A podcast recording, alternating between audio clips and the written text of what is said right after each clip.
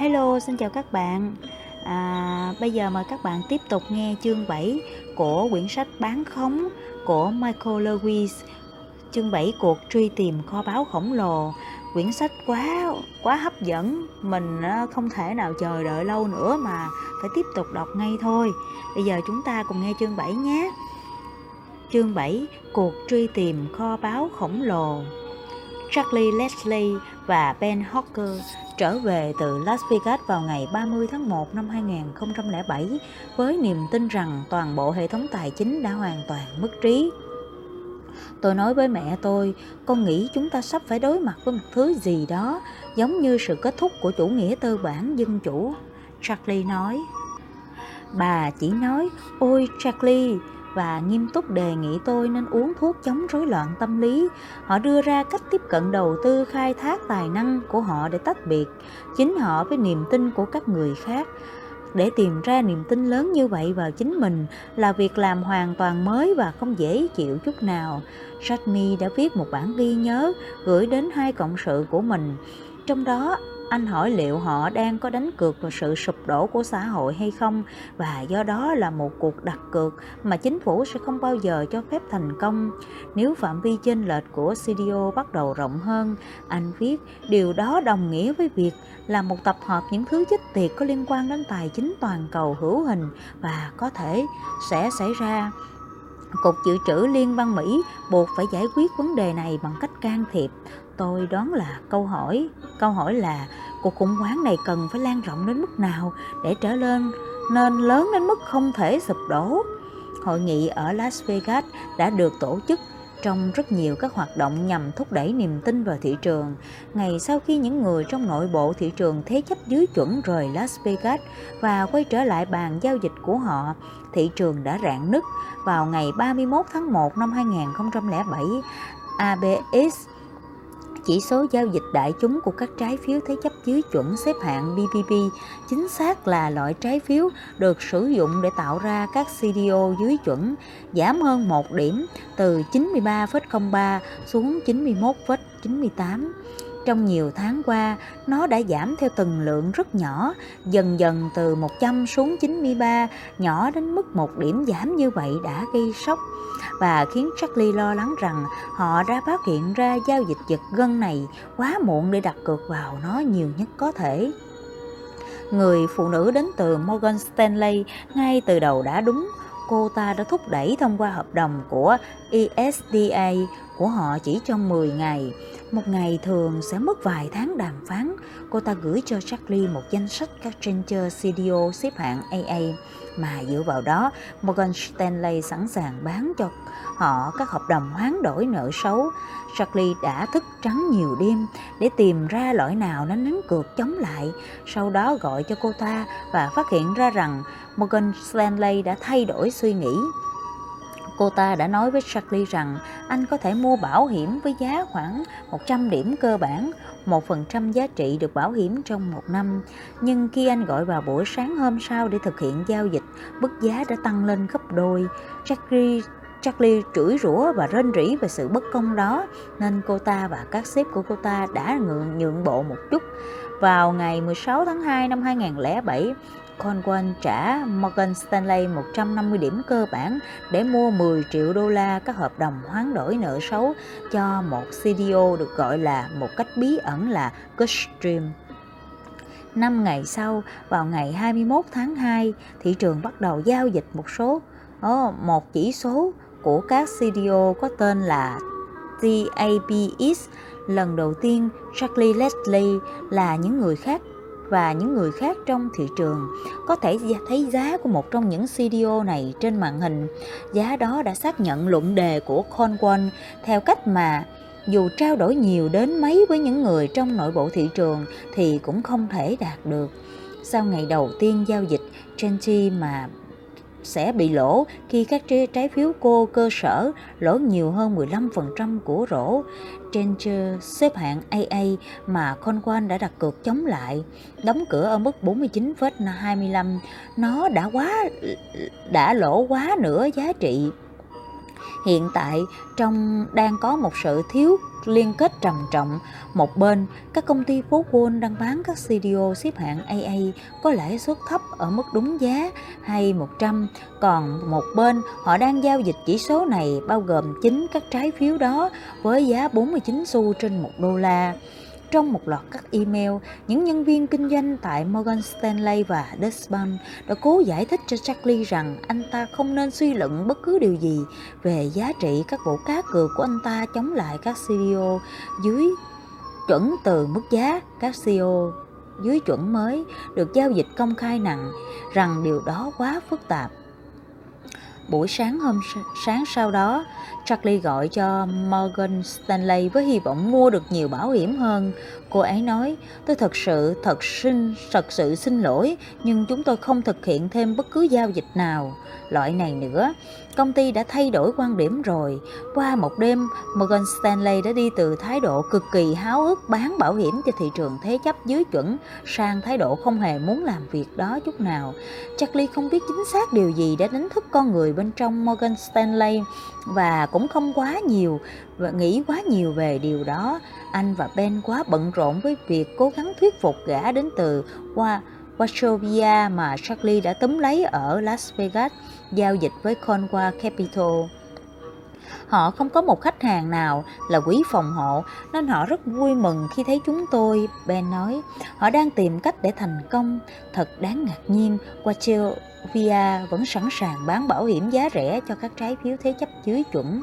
Rủi ro mà các cán bộ tín dụng của nó không muốn chấp nhận chính là rủi ro cho việc giao dịch trực tiếp với Conqua Capital phải mất một thời gian nhưng Charlie cũng đã sắp xếp được để Pearson ngồi ở giữa hai bên với một khoản phí.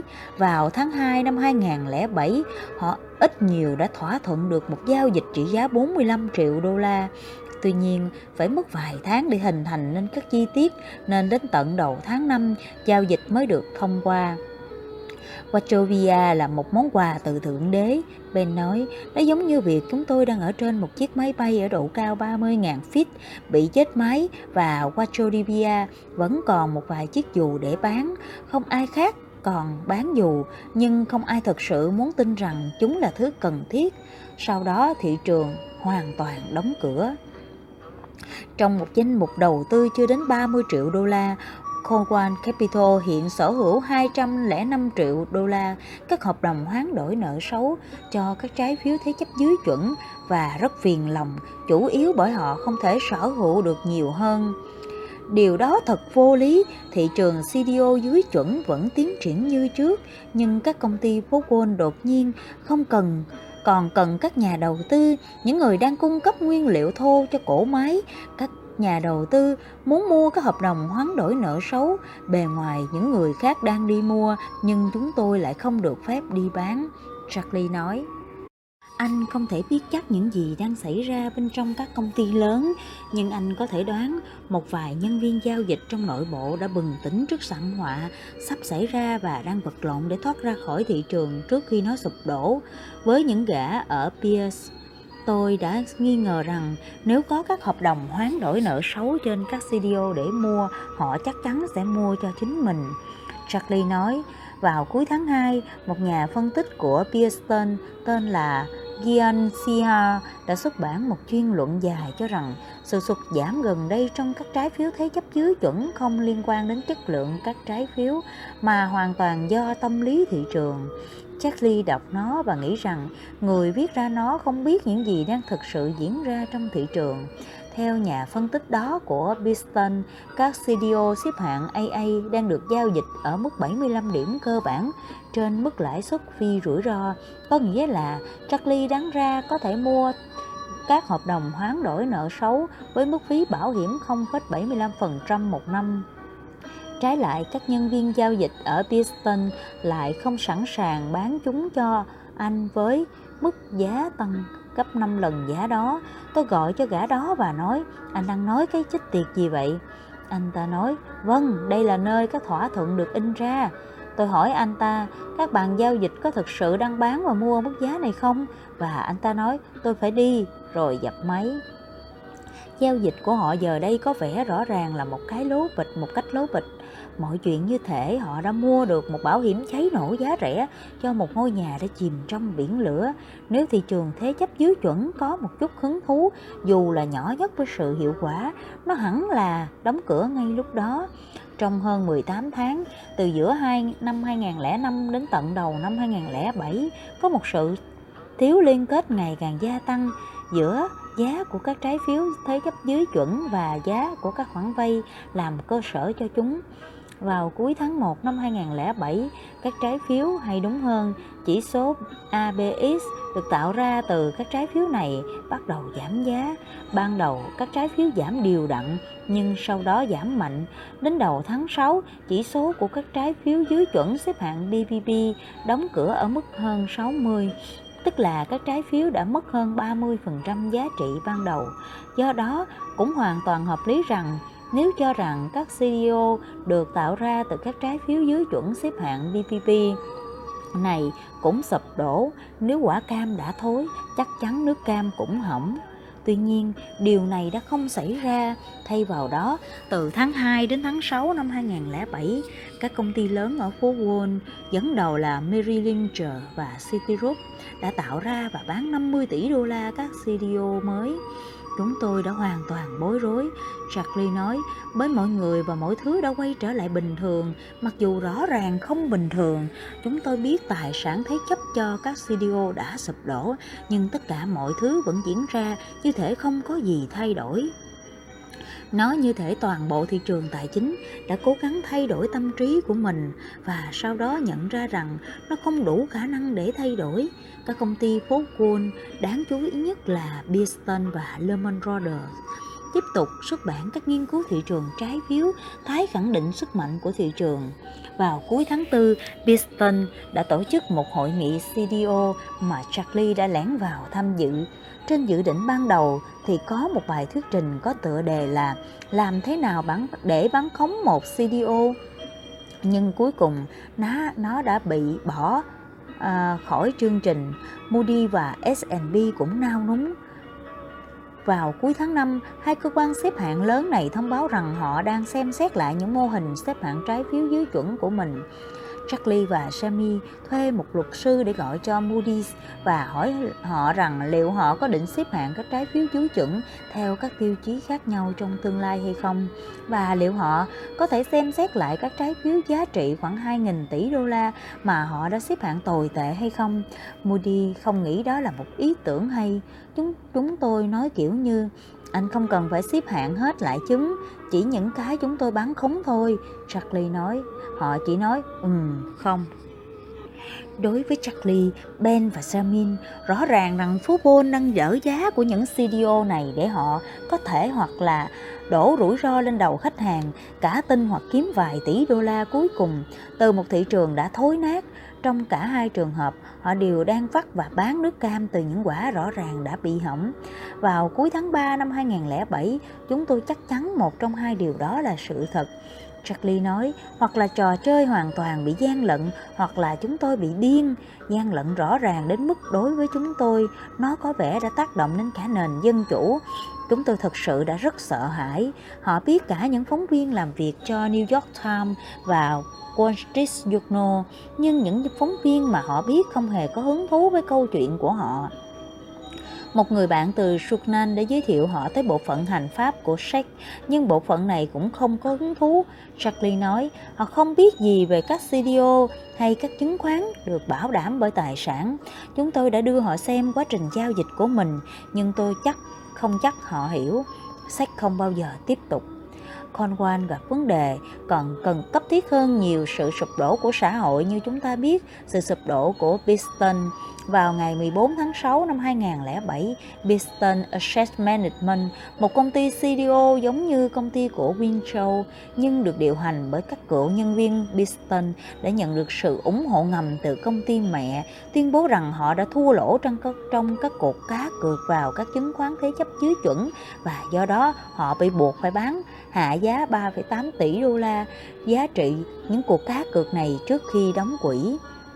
Cho đến thời điểm này, Conwan Capital vẫn không thể hiểu tại sao Piston đã rất háo hức bán cho họ các bảo hiểm CDO.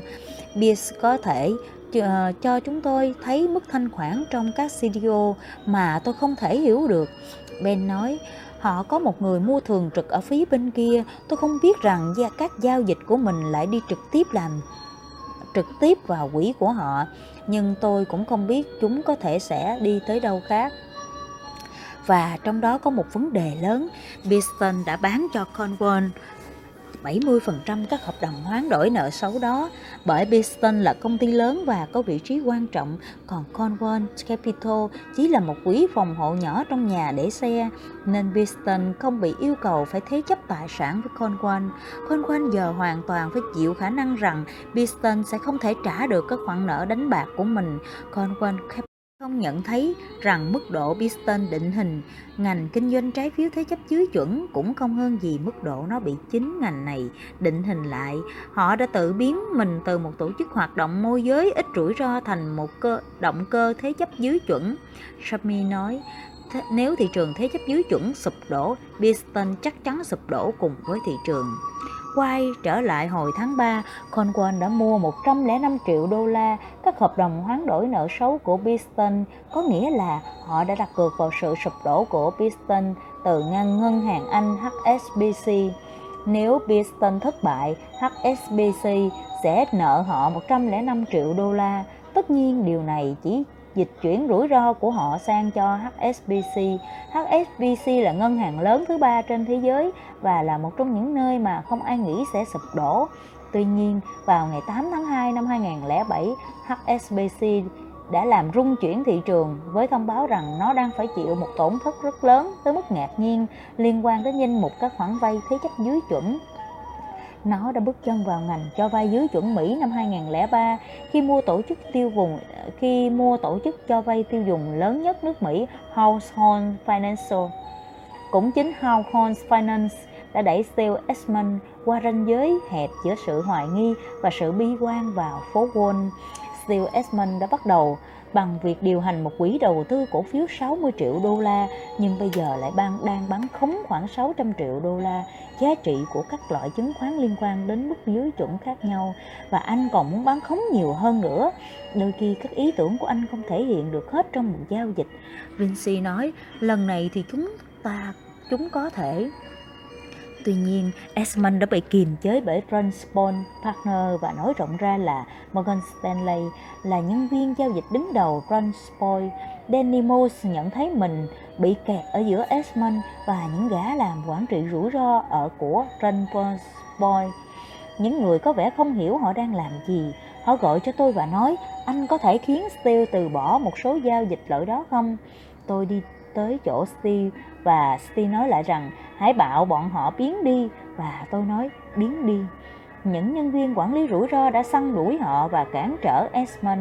Nếu những người quản lý rủi ro nói với chúng tôi rằng chúng tôi rất thích giao dịch này và anh có thể thực hiện gấp 10 lần số này.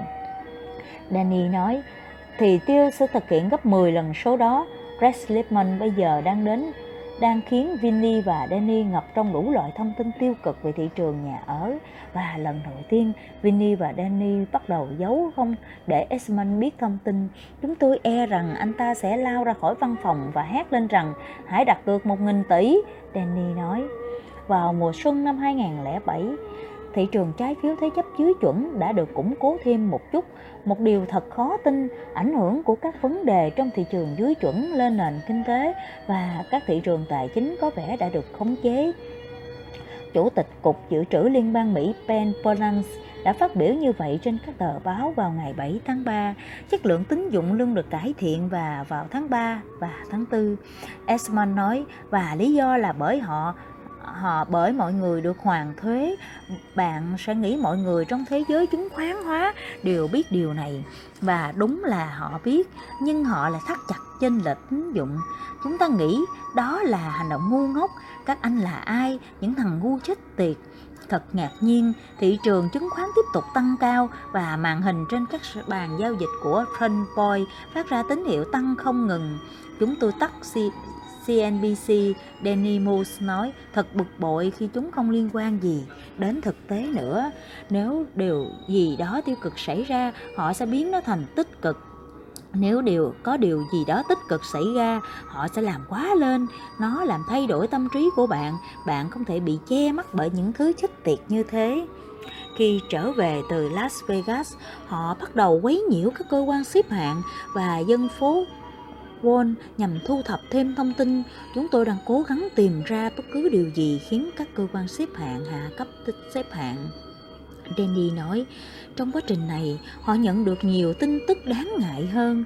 Ví dụ, họ thường tự hỏi tại sao các cơ quan xếp hạng không khắc khe hơn với các trái phiếu được bảo đảm bằng thế chấp dưới chuẩn lãi suất thả nổi. Những người đi vay dưới chuẩn thường rất dễ vỡ nợ. Hầu như không ai, nếu có, đang phải chịu rủi ro của việc khoản trả lãi đang tăng vọt. Tuy nhiên, do hầu hết các khoản vay này đã được phân lớp, chủ sở hữu nhà sẽ trả một lãi suất cố định ban đầu thấp, khoảng 8% trong 2 năm đầu tiên, sau đó vào năm thứ ba, lãi suất sẽ tăng vọt lên khoảng 12% và giữ mãi ở mức cao đó. Thật dễ hiểu lý do tại sao những nhà khởi tạo như Open One và New Century thích tạo ra các khoản vay này. Sau 2 năm, những người đi vay hoặc là vỡ nợ hoặc là sẽ đổi nợ nếu giá nhà của họ tăng. Với họ, vỡ nợ cũng không sao, bởi họ không phải chịu rủi ro của khoản vay, còn đổi nợ là một cơ hội để tính cho người vay những khoản phí mới đúng. Khi đứng giữa các cơ quan xếp hạng và những người anh biết trong ngành kinh doanh đóng gói các trái phiếu dưới chuẩn, Esman học được rằng các cơ quan xếp hạng chỉ đơn giản cho rằng khả năng thanh toán của người vay khi lãi suất trên các khoản vay 10 là 12% cũng không khác gì khi là 8%. Điều này đồng nghĩa với việc các trái chủ nhận được nhiều dòng tiền hơn, các trái phiếu được bảo đảm bằng thế chấp lãi suất thả nổi, nhận được sự xếp hạng cao hơn hẳn những trái phiếu được đảm bảo bởi thế chấp lãi suất cố định. Đó là lý do tại sao phần trăm tỷ lệ các thế chấp dưới chuẩn với lãi suất thả nổi đã tăng lên trong 5 năm vừa qua từ 40 lên 80. Rất nhiều trong số các khoản vay này đang dần trở nên xấu đi, nhưng các trái phiếu dưới chuẩn không dao động bởi Moody's và S&P vẫn không thay đổi các quan điểm chính thức của họ là một nhà đầu tư cổ phiếu Frontpoint Partner được các nhà môi giới cổ phiếu Phú Wall theo dõi. Esmond đề nghị nhân viên kinh doanh thị trường cổ phiếu tại Goldman Sachs, Morgan Stanley và những công ty khác mang theo những người kinh doanh trái phiếu đến gặp họ. Chúng tôi đặt ra cùng một câu hỏi, Esmond nói, các cơ quan xếp hạng ở đâu trong tất cả những việc này? Và tôi luôn luôn nhận được cùng một câu trả lời đó là phản ứng vật lý bởi họ không muốn nói ra họ chỉ cười tiếp tục đào sâu tìm hiểu anh gọi cho S&P và hỏi chuyện gì xảy ra với các tỷ lệ vỡ nợ nếu giá bất động sản giảm người đàn ông ở SP không thể nói mô hình dành cho giá nhà ở của họ không có khả năng chấp nhận một con số âm họ chỉ đang giả định rằng giá nhà ở sẽ tiếp tục tăng lên Esman nói Cuối cùng, anh đã nhảy lên tàu điện ngầm với Winnie và xuống phố Wall để gặp một người phụ nữ tại S&P tên là Ernesty Warner. Warner là một nhà phân tích ở bộ phận giám sát. Một bộ phận giám sát này chịu trách nhiệm theo dõi các trái phiếu dưới chuẩn và hạ xếp hạng của chúng nếu các khoản vay cơ sở của chúng trở nên xấu đi. Các khoản vay đang xấu đi nhưng các trái phiếu lại không bị xếp hạng. Và một lần nữa, Ashman tự hỏi liệu S&P có biết điều gì mà anh không biết không? Khi chúng tôi bán khống các trái phiếu, tất cả những gì chúng tôi có là các dữ liệu ở cấp độ rổ, anh nói. Dữ liệu ở cấp độ rổ cung cấp cho bạn những đặc điểm chung, điểm FICO trung bình, tỷ lệ khoản vay trên giá trị tài sản thế chấp trung bình, số lượng trung bình các khoản vay không giấy tờ, vân vân, nhưng không nói gì đến từng khoản vay riêng lẻ. Ví dụ, Dữ liệu cấp độ rổ cho bạn biết rằng 25% các khoản vay mua nhà ở một vài rổ đã được bảo hiểm, nhưng không nói rõ là các khoản vay nào, những khoản vay nhiều khả năng xấu đi hay những khoản vay ít khả năng xấu đi. Việc xác minh các công ty phố Wall đã lừa đảo cả hệ thống tệ đến mức nào là bất khả thi. Chúng tôi đã nghĩ rằng các cơ quan xếp hạng có nhiều dữ liệu hơn chúng tôi, Esman nói, nhưng không phải như vậy lượng thông tin thô mà à, Ernest Warner có cũng không hơn gì những người giao dịch như esman Điều này thật điên rồ, các trọng tài quyết định giá trị cho các trái phiếu lại không thể tiếp cận với thông tin liên quan đến trái phiếu. Khi chúng tôi hỏi cô ấy tại sao, Vinny nói, cô ta nói, các tổ chức phát hành không cung cấp thông tin cho chúng tôi, đó là khi tôi mất kiểm soát, cô dần phải yêu cầu để có được nó. Cô ta nhìn chúng tôi như thể chúng tôi không thể làm điều đó, chúng tôi có thái điệu độ như kiểu ai phụ trách ở đây, cô là người trưởng thành, cô là cảnh sát, hãy nói với họ cung cấp hết, cung cấp cái chích tiệt đó cho cô. Esmond kết luận, S&P đã lo rằng nếu họ yêu cầu dữ liệu từ phố Wall, phố Wall sẽ chuyển sang nhờ Moody xếp hạng. Là một nhà đầu tư, Esmond được phép ngồi nghe trong các cuộc hội nghị hàng quý do Moody tổ chức, nhưng không được phép đặt câu hỏi. Tuy nhiên, những người ở Moody rất thông cảm cho nhu cầu của anh trong việc được tương tác thật hơn và CEO của công ty Ray McDaniel thậm chí đã mời Esmond vào nhóm của anh tới thăm văn phòng của ông, một cử chỉ để lại rất nhiều thiện cảm đối với Esmond. Khi nào thì việc bán khống được chào đón ở mọi nơi? Esmond hỏi, khi anh bán khống, cả thế giới sẽ chống lại anh. Công ty duy nhất đó, gặp tôi mà biết rõ chúng tôi là những người bán khống chính là Moody. Sau chuyến đi đến Las Vegas, Esmond và nhóm của anh chắc chắn rằng thế giới sẽ bị đảo lộn đến mức họ cho rằng Raymond Max Daniel chắc cũng phải biết điều đó. Nhưng chúng tôi vẫn đang ngồi đó Vinny nhớ lại. Còn ông ta nói với chúng tôi như thể ông ta thật sự có ý như vậy rằng tôi thực sự tin tưởng các xếp hạng của chúng tôi sẽ chính xác. Steel giật bắn mình và hỏi lại, ông vừa nói gì như thể người đàn ông đó vừa thốt ra một câu nói ngớ ngẩn nhất trong lịch sử tài chính ông ta nhắc lại, Esmond kỹ cười vào mặt ông ta khi họ quay về, Vinny nói một cách kính cẩn, thưa ngài, với tất cả lòng kính trọng, ngài đang đã ảo tưởng đấy ạ à. không phải là Fitch hay thậm chí là S&P đó là Moody's, nhà quý tộc trong ngành xếp hạng, công ty mà Warren Buffett đã sở hữu 20% vậy mà CEO của nó lại đang bị Winston Daniel đến từ Queens cho là một kẻ ngốc hoặc một kẻ lừa đảo Đầu tháng 6, thị trường trái phiếu thế chấp dưới chuẩn tiếp tục suy giảm và vị thế của Front Boy bắt đầu dịch chuyển. Đầu tiên là hàng nghìn, sau đó là hàng triệu đô la một ngày. Tôi biết đang kiếm được tiền. Esmond thường xuyên hỏi, vậy ai đang mất tiền? Họ đã bắn khống cổ phiếu của các nhà khởi tạo thế chấp mà nhà thầu xây dựng nhà ở và bây giờ họ bổ sung vào các vị thế bán khống của mình, cổ phiếu của những cơ quan xếp hạng. Một cách không thể tránh khỏi, sự chú ý của họ chuyển sang trái tim của chủ nghĩa tư bản. Các ngân hàng đầu tư lớn ở phố Wall, giả thuyết ban đầu của chúng tôi là cổ máy chứng khoán hóa, chính là trung tâm lợi nhuận lớn của phố Wall đã và nó sẽ chết. Esmond nói, khi điều đó xảy ra, doanh thu của họ sẽ cạn kiệt. Một trong những lý do phố Wall tạo ra ngành công nghiệp mới mang tên tài chính phân lớp này chính là do mảng kinh doanh cũ của nó sinh lời ngày càng kém. Lợi nhuận trong môi giới cổ phiếu cùng với lợi nhuận trong các hoạt động môi giới trái phiếu thông thường đã bị bè bẹp bởi cuộc cạnh tranh Internet khi thị trường ngừng mua trái phiếu thế chấp dưới chuẩn và các CDO được bảo đảm bởi các trái phiếu thế chấp dưới chuẩn, các ngân hàng đầu tư sẽ rơi vào khó khăn. Phải đến tận giữa năm 2007 thì Esmond mới bắt đầu nghi ngờ rằng các công ty này đã ngờ ngợt đến mức đầu tư vào các sản phẩm của chính mình. Trong một vài năm trước, anh có thể nhận ra đòn bẩy của họ đang tăng lên đáng kể. Tất nhiên, anh cũng có thể nhận ra rằng họ đang nắm giữ ngày càng nhiều tài sản rủi ro bằng tiền đi vay. Điều anh không thể nhận ra là chính bản chất của các tài sản đó, các trái phiếu doanh nghiệp xếp hạng AAA hay các CDO dưới chuẩn xếp hạng AAA. Bạn không thể biết chắc được anh nói, điều đó không được tiết lộ, bạn không thể biết họ có gì trong bản cân đối kế toán của họ.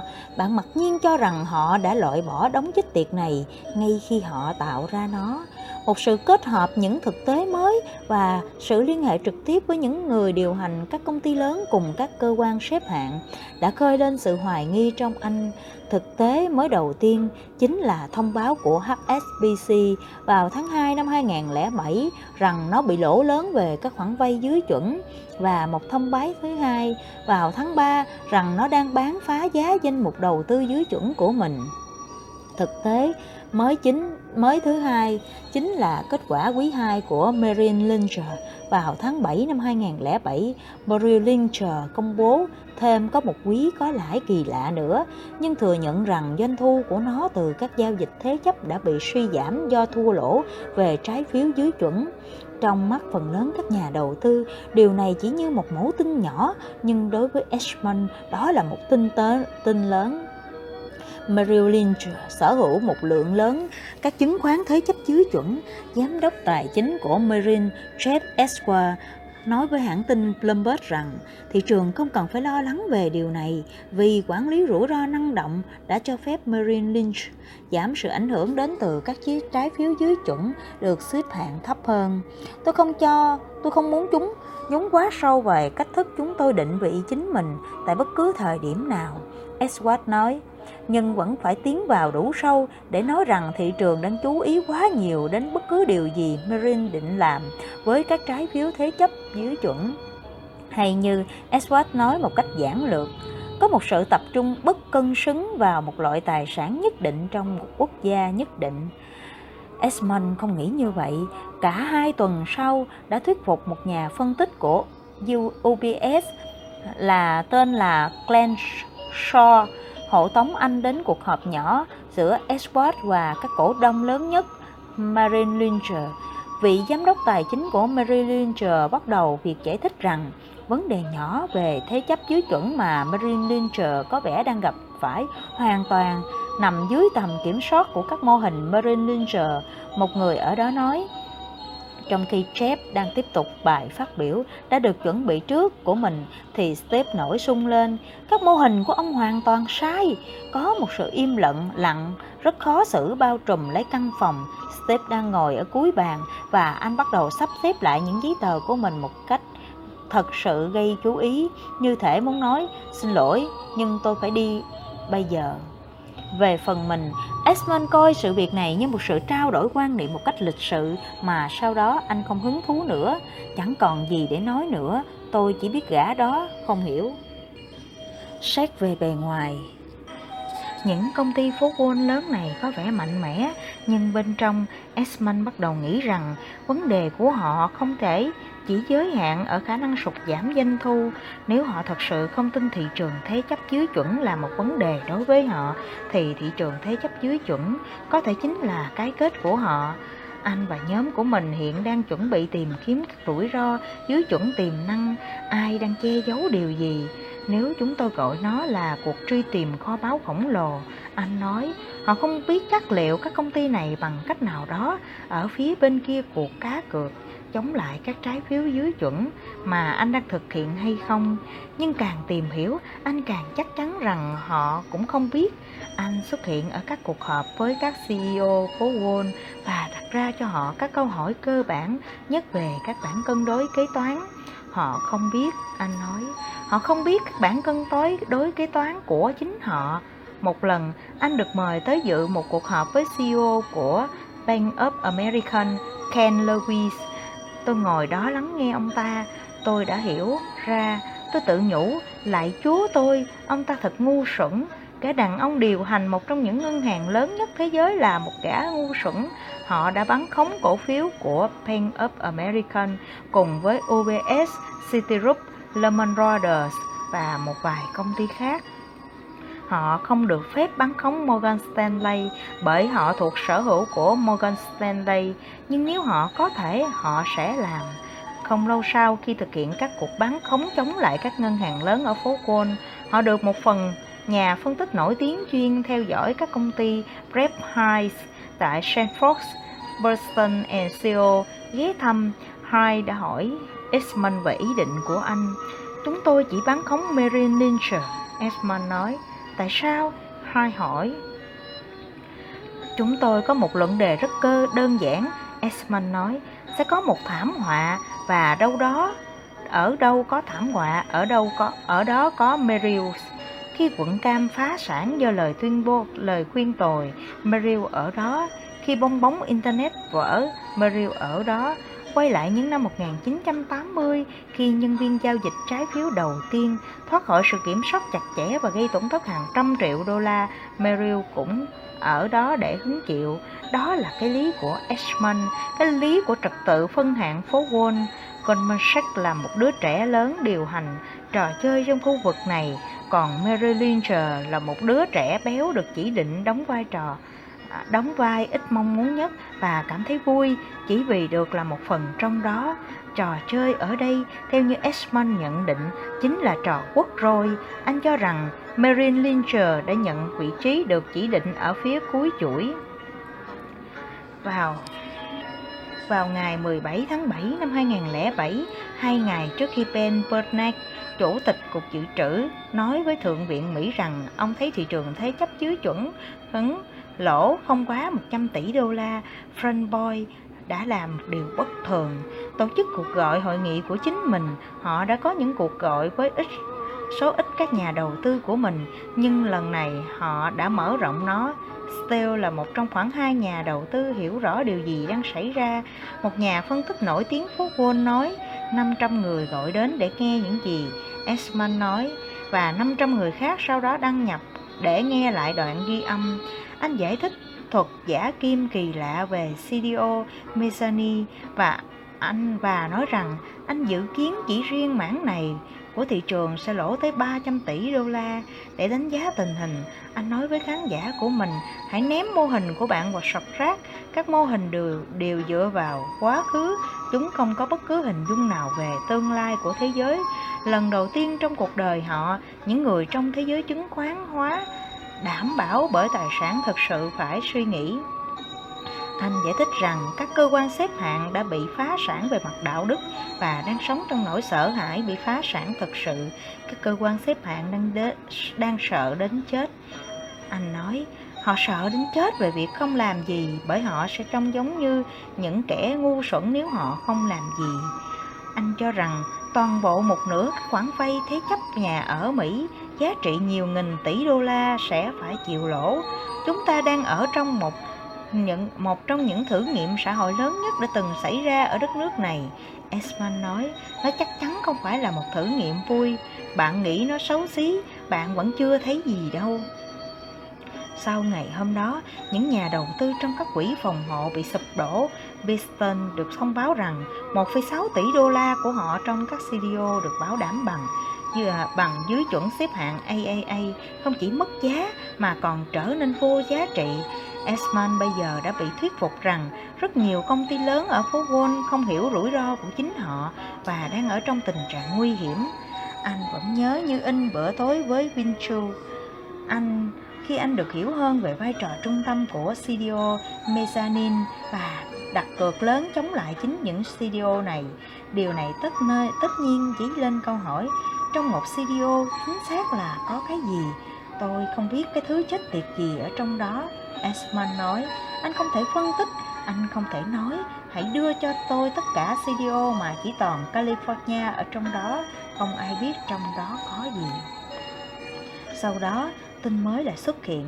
Edmund từ lâu đã đặt mua một bản tin nổi tiếng trong nội bộ phố Wall, nhưng mờ nhạt đối với người ngoài, rằng Internet Ray Observer, biên tập viên của bản tin này Jim Grant rằng đã tiên tri về sự diệt vong kể từ khi chu kỳ nợ lớn bắt đầu vào giữa năm những năm 1980 vào cuối năm 2006, rằng quyết định điều tra những sản phẩm kỳ lạ của phố Wall và được biết đến như là các CDO. Hay nói đúng hơn, anh đã hỗ trợ lý trẻ của mình Dan Gardner, một kỹ sư hóa học có bằng MBA, xem liệu anh có hiểu chúng hay không. Gardner đi ra ngoài với những văn bản giải thích về CDO cho các nhà đầu tư tiềm năng và vật lộn với chúng. Sau đó anh trở lại, Răng nói và nói, tôi không thể hiểu được thứ này. Và tôi nói, tôi nghĩ chúng ta có câu chuyện của mình rồi. Kerner đã miệt mài tìm kiếm và cuối cùng kết luận rằng dù có miệt mài đến thế nào đi chăng nữa, anh anh ta cũng không bao giờ có thể chạm được đến đáy của thứ chính xác nằm bên trong một CDO, điều mà đối với Jim Răng có nghĩa rằng không nhà đầu tư nào có thể làm được điều đó. Tiếp theo, nó nói lên điều mà Răng đã biết, rằng có quá nhiều người tin một cách mù quáng vào số lượng lớn các báo cáo tài chính. Vào đầu năm 2007, Răng viết một loạt bài về các cơ quan xếp hạng đã từ bỏ công việc của họ rằng họ gần như chắc chắn đang xếp hạng những CDO mà chính họ không biết chính xác có những gì bên trong vì những rắc rối của mình. Rang cùng với trợ lý đáng tin cậy đã bị S&P gọi đến để trách mắng. Chúng tôi đã thực sự thật sự đã bị triệu tập đến cơ quan quản xếp hạng và họ nói rằng các anh không hiểu gì về nó. Kettner nói, Jim đã sử dụng thuật ngữ thuật giả kim mà họ không thích thuật ngữ đó chỉ cách văn phòng ở phố Wall của Răng một vài dặm về phía bắc, một người quản lý quỹ phòng hộ đầu tư cổ phiếu với tầm nhìn đen tối về thế giới đang tự hỏi lý do tại sao anh không nghe thấy những giọng nói khác nghi ngờ về thị trường trái phiếu và các sản phẩm sâu sắc của nó. Trong bài luận của Jim Răng, Steele Esmond tìm thấy một sự xác nhận độc lập cho lý thuyết của anh về thế giới tài chính.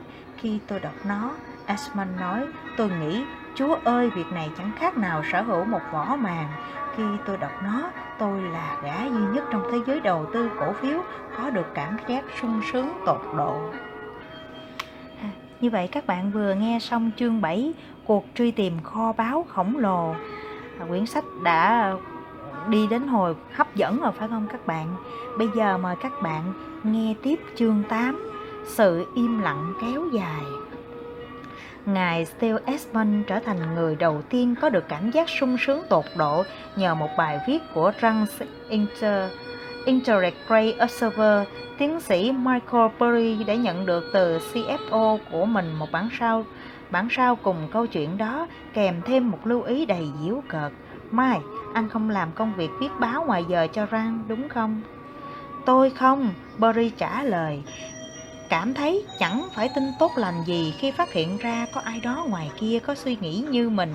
Tôi hơi ngạc nhiên một chút khi Franz không liên hệ với chúng tôi. Anh vẫn vẫn ở trong thế giới tài chính nhưng tách biệt khỏi nó, như thể nó đang ở phía bên kia của một tấm kính mà anh không thể chạm vào. Anh là nhà đầu tư đầu tiên chuẩn đoán sự rối loạn trong hệ thống tài chính Mỹ vào đầu năm 2003 mở rộng tín dụng bằng công cụ. Thứ tài chính phức tạp này đã được tạo ra với mục đích duy nhất là cho những người không bao giờ có thể trả được nợ vay tiền.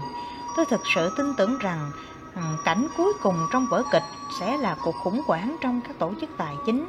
Những kẻ đang làm những điều ngu xuẩn, anh viết vào tháng 4 năm 2003 cho một người bạn đã tự hỏi tại sao các bức thư hàng quý của Sicon Capital gửi đến các nhà đầu tư lại trở nên đen tối như vậy. Tôi có một việc làm, kiếm tiền cho khách hàng của mình định kỳ, nhưng chuyện trở nên điên rồ khi anh bắt đầu thực hiện các cuộc đầu tư mà chúng sẽ càng thêm tuyệt vời nếu bi kịch xảy ra. Sau đó, vào mùa xuân năm 2005, anh đã xác định được được trước bất cứ nhà đầu tư nào khác chính xác bi kịch nào có nhiều khả năng xảy ra nhất khi anh thực hiện một cuộc đặt cược lớn rõ ràng chống lại các trái phiếu thế chấp dưới chuẩn. Trong tháng 2 năm 2007, các khoản vay dưới chuẩn đang vỡ nợ với con số kỷ lục. Các tổ chức tài chính ngày càng bất ổn và không ai ngoại trừ anh nhớ lại những gì anh đã nói và làm. Anh đã nói với các nhà đầu tư rằng họ có lẽ cần phải kiên nhẫn rằng cuộc cá cược có thể không đem lại kết quả cho đến khi thế chấp được phát hành trong năm 2005, hết hạn kỳ lãi suất ban đầu. Họ đã không kiên nhẫn, rất nhiều nhà đầu tư của anh không tin tưởng anh và đến lượt anh cũng cảm thấy bị họ phản bội. Lúc đầu, anh đã tưởng tượng ra cái kết nhưng không tưởng tượng được tiến trình xảy ra ở giữa Tôi nghĩ là tôi chỉ muốn đi ngủ và thức dậy vào năm 2007, anh nói. Để giữ các cuộc đặt cược chống lại các trái phiếu thế chấp dưới chuẩn, anh đã buộc phải sa thải một nửa số nhân viên ít ỏi của mình và bỏ hàng tỷ đô la giá trị vào các khoản đặt cược anh thực hiện chống lại các công ty liên kết chặt chẽ nhất với thị trường thế chấp dưới chuẩn. Anh bây giờ bị cô lập hơn bao giờ hết. Vào đầu năm 2007, Michael Burry tự thấy mình vướng vào một tình huống kỳ lạ. Anh đã mua bảo hiểm cho rất nhiều các trái phiếu thế chấp dưới chuẩn thực sự không hấp dẫn được tạo ra từ các khoản vay à, cho vay được thực hiện trong năm 2005 nhưng chúng là các hợp đồng hoán đổi nợ xấu của anh. Chúng không được giao dịch thường xuyên bởi những người khác. Rất nhiều người đã cho rằng các khoản vay được thực hiện trong năm 2005 bằng cách nào đó tốt hơn các khoản vay được thực hiện vào năm 2006. Đó là tuyên bố lớn nhất của họ. Các rổ cho vay mà anh đã đánh cược chống lại đều khá sạch. Để chống lại tuyên bố này, anh đã đặt hàng một nghiên cứu tư nhân và biết được rằng các rổ cho vay anh đã bán khống có khả năng bị phá sản cao gấp 2 lần và có khả năng bị thu hồi gấp 1 phần 3 lần so với mặt bằng chung các giao dịch dưới chuẩn năm 2005. Các khoản vay được thực hiện trong năm 2006 thực sự tồi tệ hơn các khoản vay thực hiện năm 2005, nhưng các khoản vay năm 2005 cũng rất tệ và gần với ngày đặt lãi suất vay, anh đã chọn chính xác các chủ nhà để đánh cược chống lại. Trong suốt năm 2006 và một vài tháng đầu năm 2009, Burry gửi danh sách các hợp đồng hoán đổi nợ xấu của anh cho Goldman, Bank of American và Morgan Stanley với ý tưởng họ sẽ đưa nó cho những người mua tiềm năng, từ đó anh có thể có được ý niệm nào đó về giá thị trường. Sau cùng thì đó là chức năng chuẩn mà các nhà buôn, những người trung gian, những người tạo lập thị trường tuy nhiên, đó lại không phải là chức năng mà họ thực hiện trong thực tế. Có vẻ các nhà buôn không hề sử dụng danh sách của tôi và tự ra giá một cách cực kỳ cơ hội. Perry nói, dữ liệu mà những nhà dịch vụ thế chấp tồi tệ hơn sau mỗi tháng, các khoản vay làm cơ sở cho các trái phiếu đang trở nên xấu đi, nhanh hơn. Nhưng giá bảo hiểm cho các khoản vay này theo họ đang giảm. Logic đã không còn phù hợp với tôi anh nói, tôi không thể giải thích những kết quả tôi đang thấy.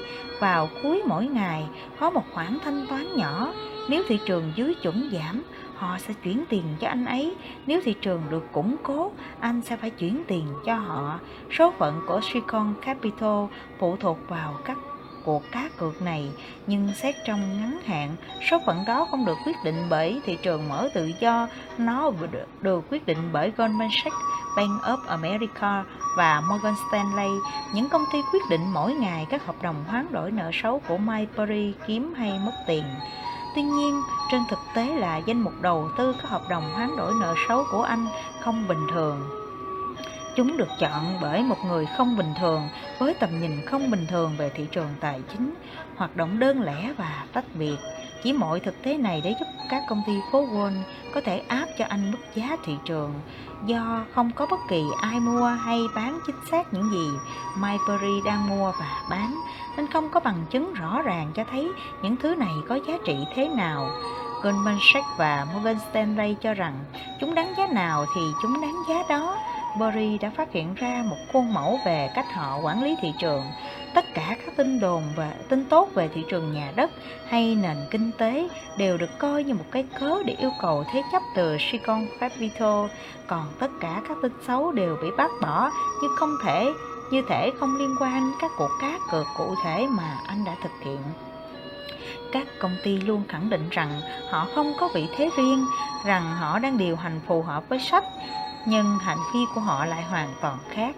Bất kể vị thế rồng của các ngân hàng là gì đi chăng nữa thì nó cũng là yếu tố quyết định mục tiêu. Anh nói, tôi không nghĩ họ đang quan sát thị trường để tìm các mục tiêu của họ.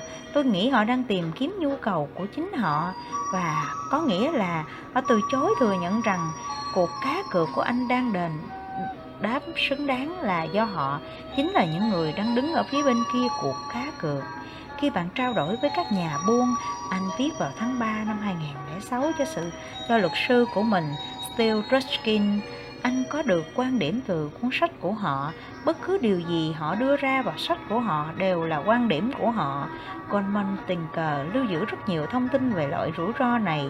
Họ sẽ nói như thể chẳng thấy gì trong các rổ thế chấp không cần phải hoảng loạn đến mức kích động và điều này có hiệu quả miễn là họ có thể thu hút thêm được nhiều tiền và trong thị trường vấn đề sẽ được, được giải quyết đó đã là lịch sử của 3-4 năm qua Đến tháng 4 năm 2006, anh đã dừng việc mua bảo hiểm cho các trái phiếu thế chấp dưới chuẩn.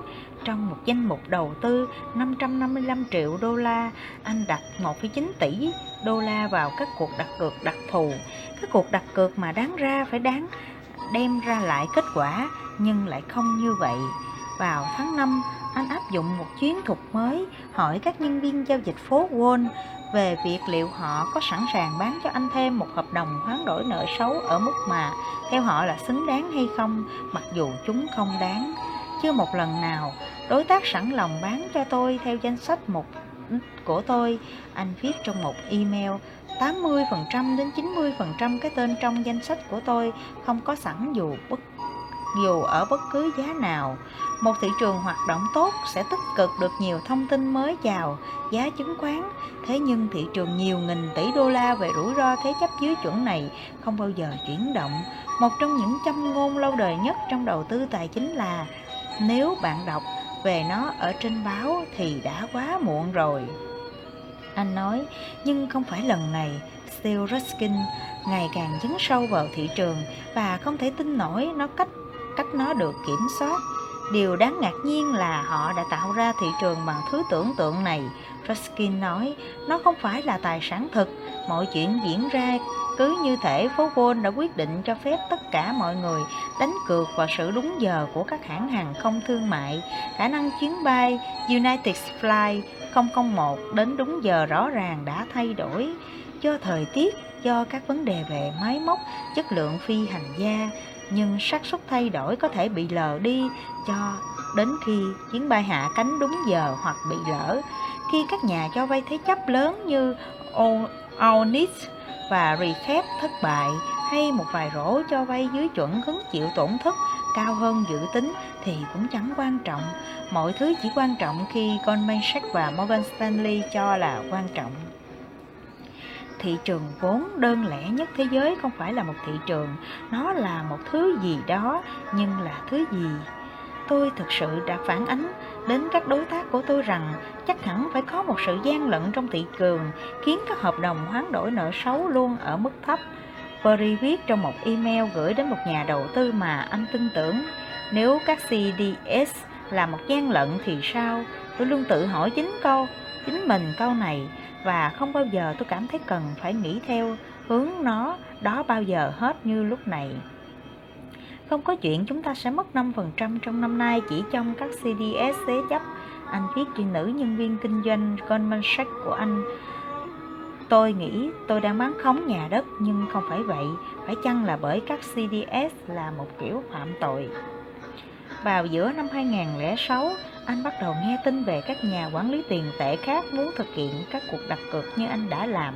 Một vài người đã gọi điện và đề nghị anh giúp đỡ nếu thị trường có lẽ, có lý lẽ, hẳn nó đã nổ tung từ lâu rồi. Một số quỹ lớn nhất hành tinh đã tham khảo ý kiến và sao chép chiến lượng của tôi.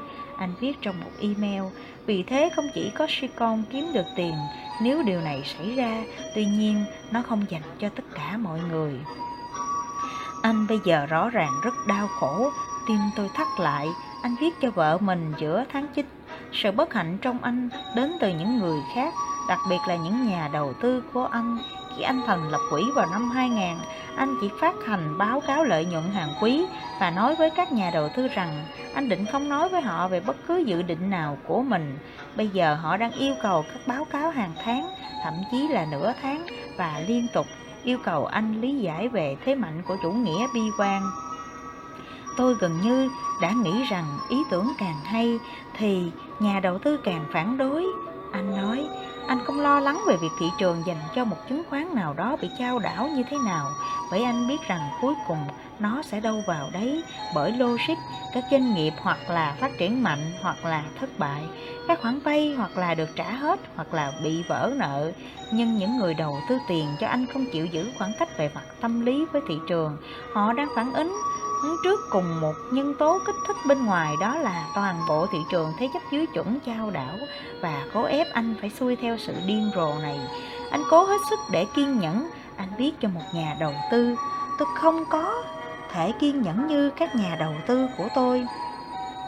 Có một nhà đầu tư khác, anh viết, định nghĩa về một nhà quản lý thông minh trong thế giới quỹ phòng hộ là một người có ý tưởng đúng đắn và thấy các nhà đầu tư anh ta răng rời bỏ anh ta ngay trước khi ý tưởng thu lời. Khi anh ta kiếm cho họ bộn tiền, họ ít đói hoài đến anh, nhưng khi anh bắt đầu có dấu hiệu thua lỗ một chút, họ bám lấy anh, nghi ngờ và dò xét. Có một câu hỏi liên tục xuất hiện, làm sao mà một nhà lựa chọn cổ phiếu lại có thể thua quá lớn trong một cuộc đặt cược vào thị trường trái phiếu đầy viễn vông?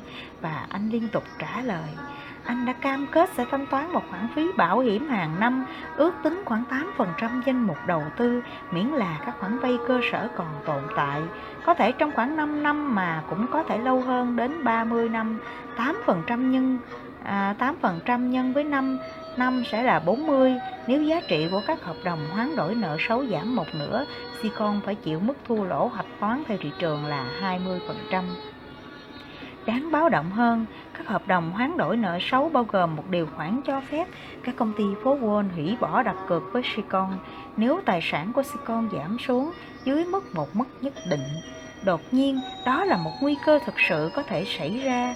Hầu hết các nhà đầu tư của anh đều đồng ý điều khoản không rút vốn, rút vốn trong 2 năm nên không thể rút tiền ra theo ý muốn nhưng trong 555 triệu đô la anh đang quản lý có 302 triệu đô la đủ điều kiện để có thể bị rút ra hoặc là vào cuối năm 2006 hoặc là giữa năm 2007 và các nhà đầu tư đang xếp hàng để để lấy tiền về. Vào tháng 10 năm 2006, giá nhà ở Mỹ phải trải qua đợt suy giảm lớn nhất trong 35 năm và chỉ vài tuần trước khi chỉ số APX của trái phiếu thế chấp BBB trải qua sự kiện tín dụng hay thua lỗ đầu tiên, Michael Burry đã phải đối mặt với khả năng có một cuộc tháo chạy khỏi quỹ của mình, một quỹ mà nay được sử dụng hoàn toàn để đặt cược chống lại thị trường thế chấp dưới chuẩn. Chúng tôi hoàn toàn thất vọng. Một nhà phân tích mà Barry đã tuyển dụng nhưng không bao giờ biết phải làm gì, bởi anh ta luôn khăng khăng tự làm tất cả các phân tích. Anh sẽ làm đi và nói, Tôi không muốn ở đây, giao dịch đang chống lại anh và các nhà đầu tư muốn rút vốn.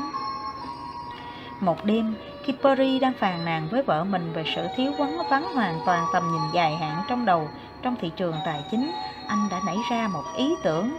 Thỏa thuận của anh với nhà đầu tư cho anh quyền giữ lại tiền của họ nếu anh đã đầu tư nó vào chứng khoán mà không có thị trường đại chúng hay không được giao dịch một cách tự do. Nó để cho nhà quản lý quyết định liệu có một thị trường đại chúng cho một chứng khoán hay không nếu Michael Burry nghĩ là không có. Ví dụ nếu anh nghĩ rằng thị trường tạm thời không hoạt động hay bằng cách nào đó đang chen lận anh được phép cho vào túi phụ một khoản đầu tư hay anh có thể nói với nhà đầu tư rằng họ không thể lấy lại tiền cho đến khi vụ đặt cược được thực hiện bằng số tiền đó hoạt động bình thường. Vì vậy, anh đã làm những gì mà đối với anh có vẻ là hợp lý và phù hợp cần làm duy nhất. Anh cho vào túi phụ các hợp đồng hoán đổi nợ xấu của mình, danh sách dài các nhà đầu tư háo hức muốn nhận lại tiền từ anh, một danh sách gồm cả người hỗ trợ anh sáng lập quỹ Gotham Capital, nhận được tin từ anh trong một bức thư cọc lóc anh không cho phép rút ra từ 50 đến 55% tổng số tiền đầu tư của mỗi người. Berry tính kèm trong một thư một báo cáo hàng quý, việc làm mà anh hy vọng có thể khiến mọi người cảm thấy khá hơn một chút, nhưng anh không có tài, quan tâm đến những gì người khác nghĩ về mình. Gần như anh không biết cách làm điều đó. Những gì anh viết có vẻ không giống như một lời xin lỗi mà là một lời công kích. Chưa bao giờ tôi lại lạc quan về danh mục đầu tư chỉ vì một lý do không liên quan gì đến cổ phiếu. Lá thư bắt đầu, và sau đó nó tiếp tục giải thích cách anh đã thành lập vị thế trong các thị trường mà có thể khiến bất cứ nhà quản lý vĩ tiền, quản lý tiền tệ nào khác phải ghen tị. Các anh không đặt cược vào sự kết thúc của thị trường nhà đất, mặc dù anh ngờ điều đó xảy ra, mà vào khoảng 5% các khoản vay tồi tệ nhất được thực hiện trong năm 2005. Cách mà các nhà đầu tư của anh nên cảm thấy rất may mắn anh viết như thể anh đang đứng trên cả thế giới vào thời điểm mà người ta lại hy vọng anh cảm thấy như thể cả thế giới đang đứng trên anh. Một trong những nhà đầu tư lớn nhất ở New York đã gửi ngay cho anh một email. Trong tương lai, tôi sẽ cẩn thận khi sử dụng các cụm từ xúc phạm như chúng tôi đang bắn khống danh mục thế chấp mà bất cứ ai cũng muốn nếu họ biết họ đang làm gì và sớm hay muộn gì thì một trong những cậu bé trưởng thành cũng nên thực sự đọc một bản cáo bạch. Một trong hai người bạn qua thư điện tử đầu tiên của anh viết không ai viết một bức thư như thế khi họ đang mất 17%. Ngay lập tức, các đối tác của anh tại Gotham Capital đe dọa sẽ kiện anh. Họ nhanh chóng lôi kéo thêm những người khác, tự tổ chức thành một lực lượng chiến đấu bằng luật pháp. Điểm phân biệt Gotham chính là các nhà lãnh đạo của họ đã bay từ New York đến Sancho và dọa Every phải trả họ 100 triệu đô la để đầu tư cho anh trong tháng 1 năm 2006 nhà khởi tạo Gotham Joe Greenblatt đã xuất hiện trên truyền hình để quảng bá cho một cuốn sách và khi được hỏi tên nhà đầu tư nhà đầu tư giá trị yêu thích của mình, anh đã ca ngợi những đức, đức tính hiếm có của thiên tài Mike Burry. Mười tháng sau đó, anh đã cùng các đối tác của mình John Petrie vượt 3.000 dặm để nói với Mike rằng anh là một kẻ nói dối và gây sức ép buộc anh phải từ bỏ cuộc cá cược mà Burry xem như là sự khôn ngoan nhất trong sự nghiệp của mình. Nếu có lúc tôi có thể phải nhượng bộ thì chính là thời điểm đó, Berry nói. Sô giống như người cha đỡ đầu cho tôi, một cộng sự trong công ty tôi, một người đã phát hiện ra tôi và ủng hộ tôi trước nhất ngoài gia đình tôi. Tôi tôn trọng ông và luôn ngưỡng mộ ông. Giờ đây, khi Greenblatt nói với anh rằng không có thẩm phán ở bất cứ tòa án nào sẽ ủng hộ quyết định của anh trong việc cho vào túi phụ những gì rõ ràng chứng khoán có thể giao dịch, thì mọi cảm xúc Mayberry đã dành cho ông ta đã biến mất khi Greenblatt đề nghị được xem danh sách các trái thiếu giấy chấp thế chấp dưới chuẩn mà Berry đã đánh cược chống lại. Anh đã từ chối. Theo Greenblatt, ông đã đưa cho gã này 100 triệu đô la và gã không những từ chối trả lại nó mà còn từ chối nói chuyện với ông. Nhưng Greenblatt có lý, việc cho vào túi phụ một khoản đầu tư mà rõ ràng có thị trường dành cho nó là một việc làm trái với lẽ thường. Rõ ràng có một mức giá thấp nào đó mà tại đó Marie Burry có thể cứu anh ra khỏi cuộc đặt cược chống lại thị trường trái phiếu thế chấp dưới chuẩn với nhiều nhà đầu tư, việc đó giống như thể Paris đơn giản là không chấp nhận sự phán xét của thị trường. Anh đã thực hiện một cuộc đặt cược tồi tệ và không muốn chấp nhận sự mất mát đó. Nhưng với Burry, phán xét của thị trường là giả mạo và Joe Greenblatt không biết anh đang nói về cái gì. Rõ ràng họ vẫn không hiểu các vị thế, hợp đồng hoán đổi nợ xấu của anh. Anh đã nhận, nhận thức sâu sắc rằng rất nhiều người đầu tư tiền của họ cho anh giờ quay ra xem thường anh. Phát hiện này khiến anh Một, lui vào văn phòng và hét lên Chết tiệt, to lớn nhất. Hai, nảy sinh thái độ coi khinh các nhà đầu tư của chính mình. Và ba, tiếp tục tìm cách giải thích hành động của anh cho họ Dù họ rõ ràng không muốn nghe Anh muốn nói Anh muốn anh nói ít và nghe nhiều hơn Luật sư của anh, Steve Ruskin, viết, viết cho anh vào cuối tháng 10 năm 2006 họ đang lên kế hoạch kiện tụng. Có chút thú vị, keep open uh, ờ, người đã sắp xếp để White Morton trở thành nhà đầu tư ban đầu khác của Perry trước khi rời sang các dự án mạo hiểm khác, nói bởi anh ta đã giải thích chính xác à, việc anh ta đang làm và anh ta đã kiếm được cho mọi người một đống tiền. Bạn hẳn đã nghĩ rằng nghĩ mọi người sẽ gắn bó với anh ta. Họ không những không gắn bó với anh mà còn muốn bỏ chạy nhanh nhất có thể. Họ ghét anh tôi chỉ không hiểu lý do tại sao mọi người không nhận thấy rằng tôi không có ý gì xấu cả anh nói vào đêm muộn ngày 29 tháng 12, Michael Perry ngồi một mình trong văn phòng và viết vội email cho vợ mình. Anh thất vọng vô cùng, anh sẽ cố gắng về nhà, nhưng giờ anh chỉ muốn phát điên và cảm thấy quá chán nản. Và vì thế, trong tháng 1 năm 2007, chỉ trước khi Steve e-, Esmond và Charlie Leslie vui vẻ đến Las Vegas, Michael Perry đã ngồi xuống để giải thích với những nhà đầu tư của anh rằng bằng cách nào trong một năm mà S&P tăng hơn 10%, anh lại thua lỗ 18,4%. Một nhà giao dịch một nhà đầu tư ban đầu có thể được hưởng lợi 186% trong suốt 6 năm so với 10,13% đối với chỉ số S&P 500, nhưng thành công trong dài hạn của Burry không còn liên quan nữa.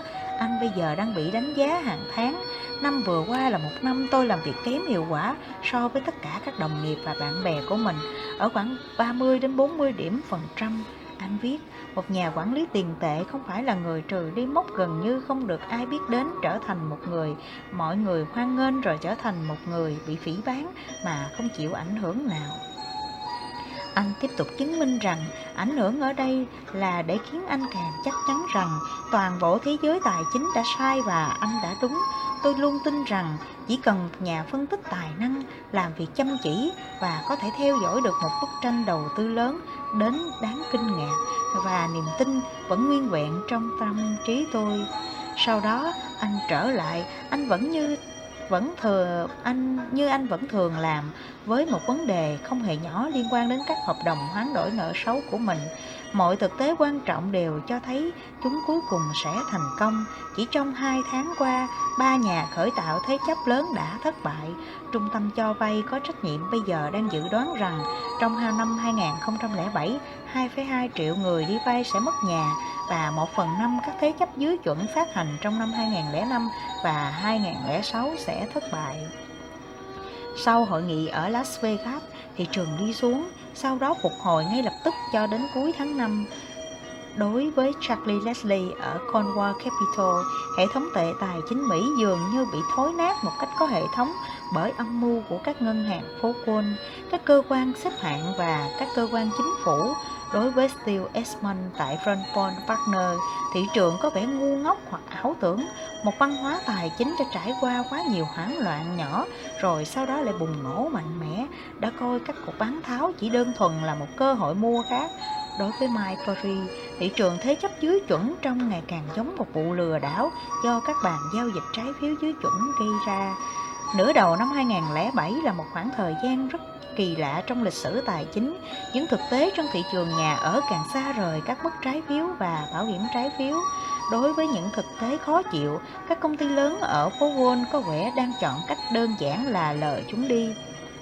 Tuy nhiên, có những thay đổi nhỏ trong thị trường và chúng xuất hiện trong hộp thư điện tử của Perry vào ngày 19 tháng 3 nhân viên kinh doanh của anh ở Citigroup lần đầu tiên đã gửi cho anh bản phân tích nghiêm túc về một rổ các khoản thế chấp.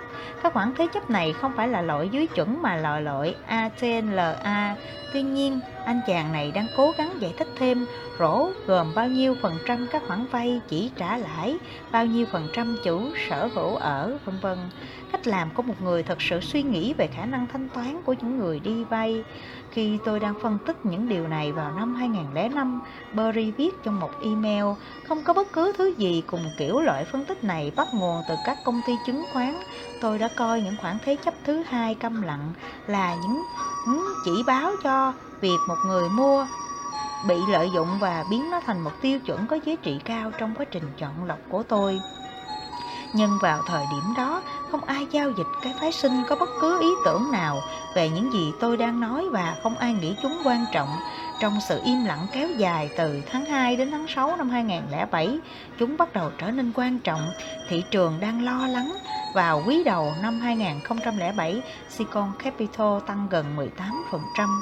Sau đó, có điều gì đó đã thay đổi, dù đầu Lúc đầu thật khó để nhận ra nó là gì. Vào ngày 14 tháng 6, tập quỹ phòng hộ trái phiếu thế chấp dưới chuẩn thuộc sở hữu của Pearson phá sản trong hai tuần tiếp theo sau. Chỉ số giao dịch đại chúng của các trái phiếu thế chấp dưới chuẩn xếp hạng BBB giảm gần 20%.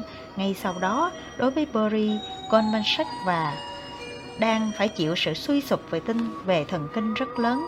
Các vị thế lớn nhất của anh là với Goldman và Goldman gần như không thể hay không sẵn lòng xác định giá trị của những thế chấp này và vì thế không thể nói chính xác lượng tài sản thế chấp gần cần được chuyển qua lại là bao nhiêu. Thứ sáu, ngày 15 tháng 6, nữ nhân viên kinh doanh Goldman Sachs của Paris, Veronica Ringston đã biến mất. Anh gọi điện thoại và viết email cho cô ta, nhưng cô ta không trả lời cho đến cuối ngày thứ hai sau đó. Cô nói với anh ta anh rằng cô đã đi nghỉ. Đó là đề tài thường xuyên bất cứ khi nào thị trường dao động theo cách của chúng ta, chúng tôi. Berry nói, anh ai cũng bị ốm, ai cũng nghĩ không lý do. Vào ngày 20 tháng 6, Princeton cuối cùng cũng quay trở lại để nói với anh rằng Goldman Sachs đã phải trải qua sự thất bại hệ thống. Thật là buồn cười, Berry trả lời, bởi Moran Stanley cũng nói thế, còn nhân viên kinh doanh của anh tại Bank of American nói rằng họ bị cúp điện. Tôi đã coi những vấn đề hệ thống này là cái cớ để trì hoãn thời gian nhằm sắp xếp lại mớ hỗn độn phía sau hậu trường. Anh nói, nữ nhân viên kinh doanh Goldman à, đã nói một cách không mấy thuyết phục rằng ngay cả khi chỉ số các trái phiếu thế chấp dưới chuẩn sụp đổ, thị trường bảo hiểm chúng vẫn không dao động.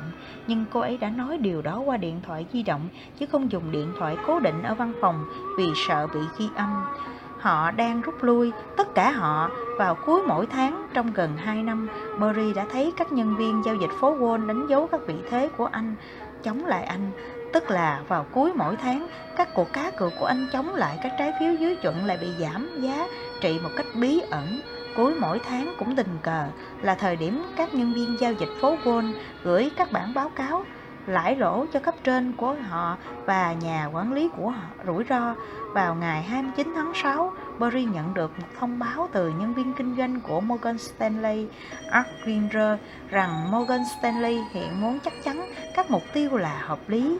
Ngày tiếp theo, Goldman cũng làm điều tương tự. Đó là lần đầu tiên trong 2 năm, Goldman Sachs không dịch chuyển giao dịch chống lại anh vào cuối tháng.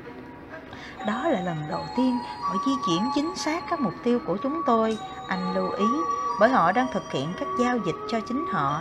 Thị trường cuối cùng cũng chấp nhận các chuẩn đoán cho chân cơn rối loạn của nó. Thời điểm Goldman tham gia vào giao dịch của anh cũng là thời điểm thị trường đảo lộn. Mọi người cùng lúc dường như đều muốn nói chuyện với anh. Morgan Stanley, từ trước đến nay đều miễn cưỡng thừa nhận tin tức tiêu cực về thị trường dưới chuẩn. Bây giờ lại gọi điện để nói rằng họ sẽ mua bất kỳ cứ gì anh có ở mọi quy mô. Berry nghe được tin đồn, sẽ sớm được xác nhận rằng một quỹ điều hành bởi Goldman mang tên Global Alpha đã bị lỗ lớn trong thị trường dưới chuẩn và rằng chính Goldman đã nhanh chóng chuyển từ cược vào thị trường thế chấp dưới chuẩn sang cược chống lại nó. Đây chính xác là thời điểm vào mùa hè năm 2005, anh đã nói với các nhà đầu tư của mình rằng họ chỉ cần chờ đợi nó đến. Các thế chấp không hấp dẫn trị giá 7 khoảng 750 tỷ đô la đang được đặt cược lại từ lãi suất ban đầu sang lãi suất mới cao hơn. Có một rổ thế chấp đơn lẻ mà Perry đặt cược chống lại, đã minh họa cho một điểm chung. O O O O, M, L, T 20053 OOMLT 2005 gạch nối 3 là viết tắt cho một rổ các khoản vay thế chấp dưới chuẩn được thực hiện bởi Option One. CEO của nó đã có một vài phát biểu ở Las Vegas mà Steve Edmond đã bước ra khỏi phòng. Ngay sau khi giơ tay làm ký hiệu số 0, hầu hết các khoản vay đã được thực hiện từ tháng 4 đến tháng 7 năm 2005. Từ tháng 1 đến tháng 6 năm 2007, tin tức từ rổ này, các món nợ không trả đúng hạn, sự phá sản, các ngôi nhà bị tịch thu vẫn khá nhất quán dựa trên các xếp hạng của những trái phiếu làm cơ sở cho nó thì nó bị lỗ lớn hơn nhiều so với dự kiến. Nhưng các khoản lỗ vẫn không thay đổi nhiều từ tháng này sang tháng khác từ ngày 25 đến ngày 2 tháng 5 à, tháng 2 đến ngày 25 tháng 5 dữ liệu chuyển tiền luôn xuất hiện vào ngày 25 hàng tháng.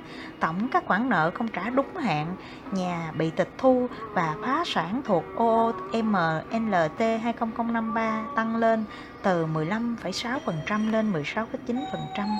Vào ngày 25 tháng 6, tổng số các khoản vay bị vỡ nợ tăng vọt lên 18,68%. Trong tháng 7, nó tăng vọt lên thêm lần nữa, lên 21,4%. Trong tháng 8, nó nhảy lên mức 25,44% và cuối năm nó ở mức 37,7% và hơn 1 phần 3 số người vay đã không thể thanh toán các khoản nợ của mình. Các khoản lỗ đủ để quét sạch không chỉ trái phiếu mà Michael Burry đã đặt cược chống lại mà còn rất nhiều các trái phiếu được xếp hạng cao hơn trong cùng một tòa tháp từ việc các công ty phố Wall đã bắt đầu hoảng loạn trước ngày 25 tháng 6, Michael Burry biết rằng họ có thể đang xem xét các thông tin nội bộ về dữ liệu chuyển tiền. Các nhà buôn thường sở hữu những nhà dịch vụ thế chấp. Anh viết và có thể có được thông tin nội bộ về sự suy giảm trong các con số.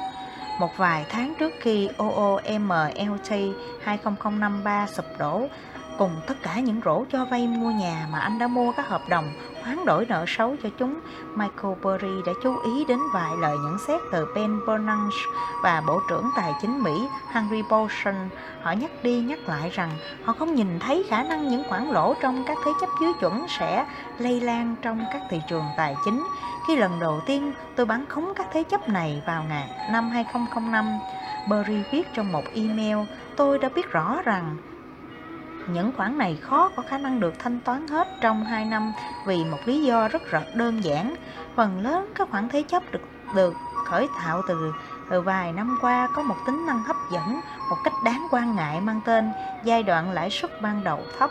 Những khoản thế chấp năm 2005 bây giờ chỉ đang tiến gần đến cuối giai đoạn lãi suất ban đầu của chúng còn các khoản thế chấp năm 2006 sẽ đến đó vào năm 2008. Người nào có lý trí bình thường ở trên trái đất này mà lại tự tin kết luận vào đầu năm 2007 một cái chạm nhẹ giữa những kẻ tạo ra tất cả âm mưu mang tên lãi suất ban đầu hấp, thấp này, rằng các hạt bụi phóng xạ dưới chuẩn sẽ không tạo ra sự lây lan chứ, hóa đơn thậm chí còn chưa hết hạn.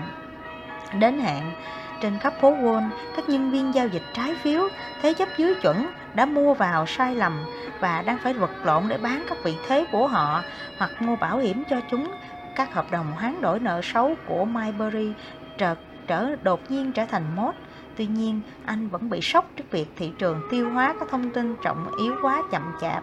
Đến cuối tháng 7, các mục tiêu của anh đang di chuyển nhanh theo hướng có lợi cho anh còn anh đang đọc về sự thiên tài của những người như John Paulson, người đã đặt chân vào giao dịch này một năm sau anh. Dịch vụ Columbus News đã chạy một số bài viết về số người có vẻ thấy được thảm họa sắp tới. Chỉ có duy nhất một trong à, người trong đó làm nhân viên giao dịch trái phiếu trong một công ty lớn ở phố Wall. Một cụ nhân viên giao dịch trái phiếu được bảo đảm bằng tài sản ít người biết đến tại Dustin tên là Rex Lipman. Runsboy và Conqua đều không xuất hiện trong mẫu tin, nhưng nhà đầu tư đáng chú ý nhất vắng mặt trong bài viết của Lombard News đang ngồi một mình trong văn phòng của anh ở Cupertino, California. Michael Burry tóm tắt bài viết và gửi nó cho mọi người trong văn phòng với một lưu ý. Lipman về cơ bản đã đánh cắp ý tưởng của tôi và nhận danh tiếng về mình. Các nhà đầu tư của anh, những người mà anh đang giúp tăng gấp đôi hoặc hơn số tiền của họ hầu như không nói gì, không xin lỗi, không cảm ơn, không ai quay lại và nói vâng anh đã đúng. Anh nói yên tĩnh, rất yên tĩnh, sự im lặng khiến tôi tức điên lên. Anh bị bỏ lại với hình thức liên lạc ưa thích của mình, những bức thư gửi đến các nhà đầu tư. Vào đầu tháng 7 năm 2007, khi thị trường sụp đổ, anh đã đặt ra một câu hỏi tuyệt vời, một khía cạnh đáng ngạc nhiên của tất cả những điều này anh viết là có khá ít các báo cáo về những nhà đầu tư thực sự bị tổn thương bởi những rắc rối của thị trường thế chấp dưới chuẩn. Tại sao chúng ta không nghe được gì, tin gì về long term capital của thời kỳ này? Như vậy là chúng ta cũng dần đi đến hồi kết của câu chuyện bán khống ở phố Wall, câu chuyện về khủng hoảng tài chính năm 2008. À, cảm ơn các bạn đã lắng nghe. Hẹn gặp lại ở hai chương cuối, đó là chương chính cái chết của sự thích thú và chương 10 hai người trên một chiến thuyền, chiếc thuyền. Xin chào và hẹn gặp lại.